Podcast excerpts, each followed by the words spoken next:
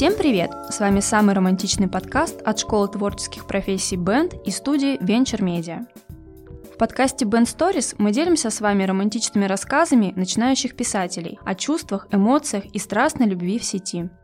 11 жизненных историй, озвученных профессиональными дикторами и интервью с молодыми писательницами. Сегодня с нами в студии Анна Суслова. Аня, привет! Привет! Аня, расскажи, пожалуйста, как ты начала писать? Я начала писать совсем недавно. Это было очень странно для меня самой.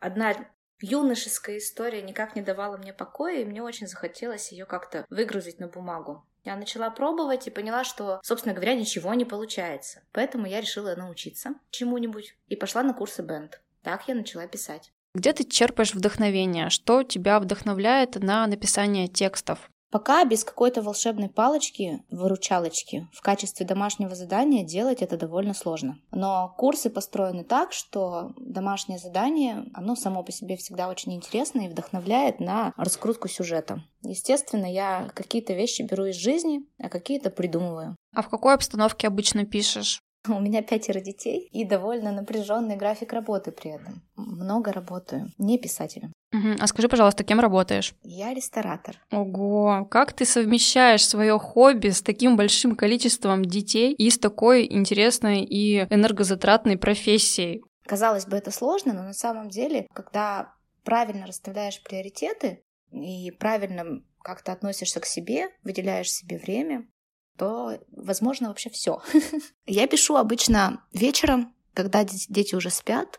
У нас довольно жесткий режим дня с ними. В 9 вечера у них отбой. У всех, неважно сколько им лет, 5 месяцев или 12 лет, все идут спать. И у меня, как правило, есть время для себя несколько часов. Вот его я трачу на то, чтобы писать тексты. Слушай, ну ты очень крутая. Скажи, а для тебя писательство это такая медитативная штука? То есть ты садишься и расслабляешься, или все-таки это тоже труд энергозатратный? Это труд, конечно. Но это очень сильно разгружает мозг. Я заметила, что после того, как я продуктивно поработаю, я очень хорошо сплю, почти без сновидений. Вообще, мне кажется, книги похожи на сны. Ты читаешь, когда ты ведь не видишь человека, ты его себе представляешь, ты вроде бы знаешь, кто это такой, чем вообще мотивированы его действия, какие чувства он испытывает. Но ты как во сне просто можешь видеть какую-то фигуру, не понимая, как он выглядит до конца. А в каком жанре тебе интереснее писать? Я начала с курса, который назывался «Про любовь», и писала ну, в таком реализме прямо, да, нормальный такой реалистичный рассказ. А сейчас я решила попробовать фантастику и магический сюжет. Поняла, что мне, например, в нем гораздо сложнее что-то делать. И вот эти фан-допущения, всякие роботы, квантовые скачки, это, скорее всего, не мое. На самом деле я пока ищу себя, потому что, ну, конечно, когда ты занимаешься этим буквально два месяца, очень сложно понимать вообще, куда ты идешь, зачем и что ты будешь дальше делать. Поэтому я пробую себя в разных жанрах, смотрю, как это будет работать. А ты бы хотела, чтобы мир узнал о тебе как о профессиональном писателе? Наверное, если я стану профессиональным писателем. Мне бы все-таки хотелось, чтобы у меня в первую очередь что-то получилось, а потом уже мир об этом узнал. А ты публикуешься на каких-нибудь сайтах, в соцсетях или на других платформах? Из тех рассказов, которые я написала на первом своем курсе, три взяли в журнал и один вот озвучите вы. То есть, да, со временем, видимо, это будут публикации. А с критикой уже сталкивалась? Да, там довольно жесткие редакторы. Что-то им не пришлось по вкусу, что-то пришлось. И мы делились с участниками курса своими работами. Они действительно бывают неоднозначно восприняты. Но я считаю, что, слушайте, критика — это вообще моя любовь. Вы сами понимаете, что в писательстве она довольно бывает, наверное, такая не резкая, очень все-таки лояльная. Все стараются не задеть, в общем-то, душу писателя. А вот в реальной жизни, в ресторанном бизнесе, например, критики гораздо больше. И я ее очень люблю. Я считаю, что это двигатель прогресса. Никогда не обижаюсь, всегда очень подробно разговариваю и стараюсь понять, ну вообще, а в чем, в чем вопрос, где что не так. Это мотивирует меня. А, скажи, твой текст основан на реальных событиях? У меня довольно мало реальных событий в жизни, связанных с интернетом, поэтому, конечно, где-то я додумывала и придумывала. Но маленькие части, маленькие вкрапления реальности есть. Это происходило с кем-то из знакомых или, может быть, с тобой? Ситуация в семье происходила со мной, и я как допущение сделала, да, что в этот момент, допустим, появляется какой-то человек из сети, который со мной начинает об этом разговаривать. А ты вообще веришь в то, что в сети можно встретить любовь или отношения? Ну, познакомиться с человеком именно в интернете и завязать начало отношений? Ну, я думаю, конечно, есть ведь специальные сайты для этого созданные. Вообще даже не, не очень представляю, как можно познакомиться как-то иначе сейчас. Но я довольно давно замужем, и в этой сфере не очень продвинутый пользователь. Думаю, что плохо себе сейчас представляю, как вообще с этим все. Думаю, что кроме интернета ничего и нет.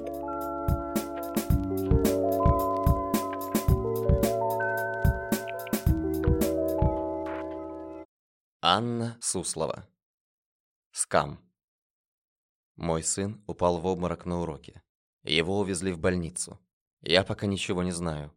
Напишу тебе позже, когда пойму, что случилось. Никогда мне больше не пиши. Почему? Потому что ты не существуешь. Как я в этом оказалась? Ночь, три часа. Мысли тянут меня за собой. Я почти проваливаюсь в сон. Там, в глубине мутно-серой ночи, я в сотый раз нащупываю илистое дно пальцами ног, отталкиваюсь, плыву к свету, выдох, вдох, просыпаюсь. Рядом спят дети, они всегда приходят ко мне, когда мы остаемся одни. А мы часто остаемся одни, я и мои трое детей. В такие месяцы я живу будто под толщей воды, любой шаг в разы сложнее сделать, и я ввязну в череде решений, бессмысленных разговоров, рутинных забот. Наша маленькая семья стойких оловянных солдатиков каждый раз принимает бой, папа уехал с великой храбростью. Мы молчим о том, куда и зачем, мы не поминаем его имени в суе. Ночью сыновья забираются ко мне в кровать, окружают меня кольцом, удерживая оборону. Днем я успешно убеждаю себя и их в том, что мир не рухнул, разве только чуть-чуть, в том самом месте, где была наша семья, он дал трещину, но мы все еще можем это исправить. Обычно можем. Он возвращается к нам через месяцы, в новой одежде и пахнет совсем другой жизнью. Я уношу чемодан в ванную, высыпаю все без разбора в корзину для грязного белья, по три раза перестирываю чистые, заботливо сложенные чужой рукой вещи. Сыновья бегут к нему на перегонки, я наблюдаю за их обстоятельной беседой и пытаюсь привыкнуть к тому, что мир снова стал объемным. В этот раз все совсем иначе. Силы воли не хватает даже на глубокий вдох. Мой обычный план – плыть по течению не работает. Я ухожу на дно. С того самого дня, когда он собрал чемодан, вызвал такси и уехал в аэропорт. Мне 33, я борюсь за жизнь каждый день, и мои сыновья охраняют меня. Не слишком-то хорошая идея опереться на детей, противоестественная. И поэтому я старательно леплю быт. Ужины, уборку, чистые окна в мае.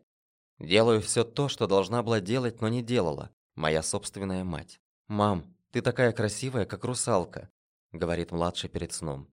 Я пытаюсь сосредоточиться на его словах, улыбнуться, что-то сказать, но их смысл ускользает от меня. Я гляжу на него, будто сквозь толстое стекло. Как я в этом оказалась? Я не помню уже, как завязался разговор, чем он продолжился. Романы в интернете растянуты и переполнены словами. Все эти «Привет, как дела?» «Расскажи мне», «Ты здесь?» «Ты спишь?» Я думаю о тебе, где ты? Ответь мне, доброе утро, береги себя, я с тобой. Повторенные тысячи раз, умноженные на долгие дни, дают неизменный результат. Мне кажется, я люблю тебя. Ты здесь? Ответь мне. Неплохой первый заход. Я долго мучилась тогда. Мне нечем было ответить. «У меня есть муж», — написала я. «И где же он?» Получила в ответ. «Светает. Это самая короткая ночь в году. Наш танец начался в начале лета, и продолжается уже несколько недель. Но сегодня ночью, когда все мои подруги уехали петь песни и прыгать через костер, он закончится. Экран телефона постоянно мерцает новыми сообщениями. Я знаю, что отвечать нельзя. Через несколько часов в аэропорту приземлится самолет. Чемодан, начиненный вещами, сотканными из чужого запаха, будет кружить на ленте, по кругу ожидая хозяина. Легенда была красива. Я хорват, меня зовут Даниэль, служу в армии США, живу на военной базе, тут скучно. Я вдовец, у меня есть сын. Давай поболтаем. В профиле несколько фотографий. Он с собакой, он с сыном, он в военной форме, он лежит на спине, и травинки в его волосах выглядят как венок. «Как ты? Где ты? Ты в порядке?» Ежедневные звонки, низкий голос, славянский акцент. Кому звонил этот человек? Женщине, которая опускается на дно все глубже, теряет себя, тащит за собой своих детей. Его голос поселился у меня в голове. Постоянный эффект присутствия обеспечивался бесконечными сообщениями в чат. Сердце, до этого безропотно совершающее опасный кульбит, вынужденное восставать из пепла при появлении мужа, вдруг отказалось дальше играть в эту игру. Настойчивый собеседник в чате задавал вопросы, которые я сама уже очень давно боялась себе задать. «Почему ты одна? Где отец твоих детей? Ты устала? Тебе хорошо? Ты счастлива? О чем ты мечтаешь? Что ты любишь? Ты умеешь петь?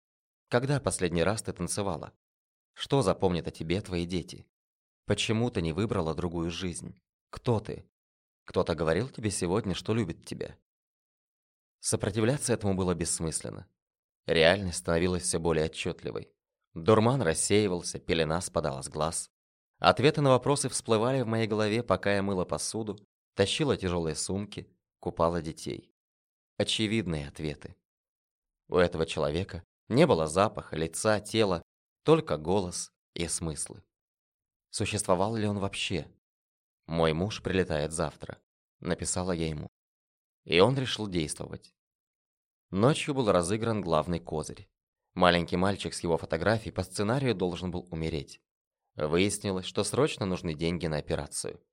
Такой неподдельный интерес к моей жизни стало легко объяснить.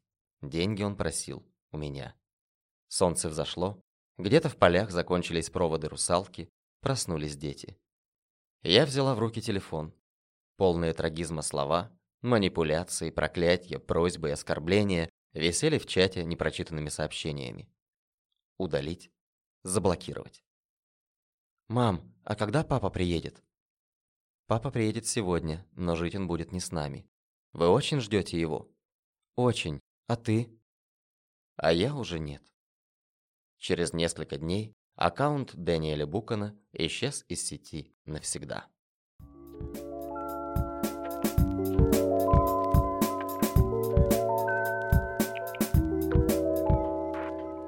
Интересно понять перевод твоего названия «скам». С английского это «стыд». Верная трактовка или какой-то другой смысл был вложен? Другой смысл. С английского это не только стыд, это еще и мошенничество в сети. То есть есть прямо такое понятие скамер. Человек, который а, с помощью сети выходит на связь и начинает, грубо говоря, разводить на деньги. Такой человек в сети называется скамер. А действия, которые, соответственно, он производит скам, очень много историй о мошенниках, которые втирались в доверие к сердобольным людям, имитировали общение, разводили на деньги. Как твоя героиня смогла отличить выдуманную историю от правды и не позволила с собой манипулировать? Как только моя героиня прочитала о том, что человеку от нее нужны деньги, так сразу понимание появилось. Но рассказ построен таким образом, что на тот момент когда этот вопрос про деньги возник, героиня уже в довольно вменяемом состоянии находится. То есть она уже смогла посмотреть на свою жизнь внимательно, уже смогла понять, что вообще она идет куда-то не туда, очевидно, происходит что-то не то в ее семье, происходит что-то не то с ее собственной жизнью. И вот такое внимание к самой себе позволило ей очень внимательно и резко отреагировать на первую же попытку развести ее. Правильно ли я поняла, что этот несостоявшийся интернет-роман стал последней точкой и в отношениях с мужем, как некая переоценка себя? Правильно. Несостоявшийся роман, бесконечное внимание незнакомца к героине, оно позволило героине обратить внимание на саму себя, понять, что с ней происходит, и понять, что она забрела в своей жизни куда-то совсем не туда. О чем стоит задуматься слушателям после того, как они познакомятся с твоим рассказом? А, тут интересный момент. А, можно провести параллель с, даже с каким-то, наверное, традиционным, древним взглядом на мир, как ни странно.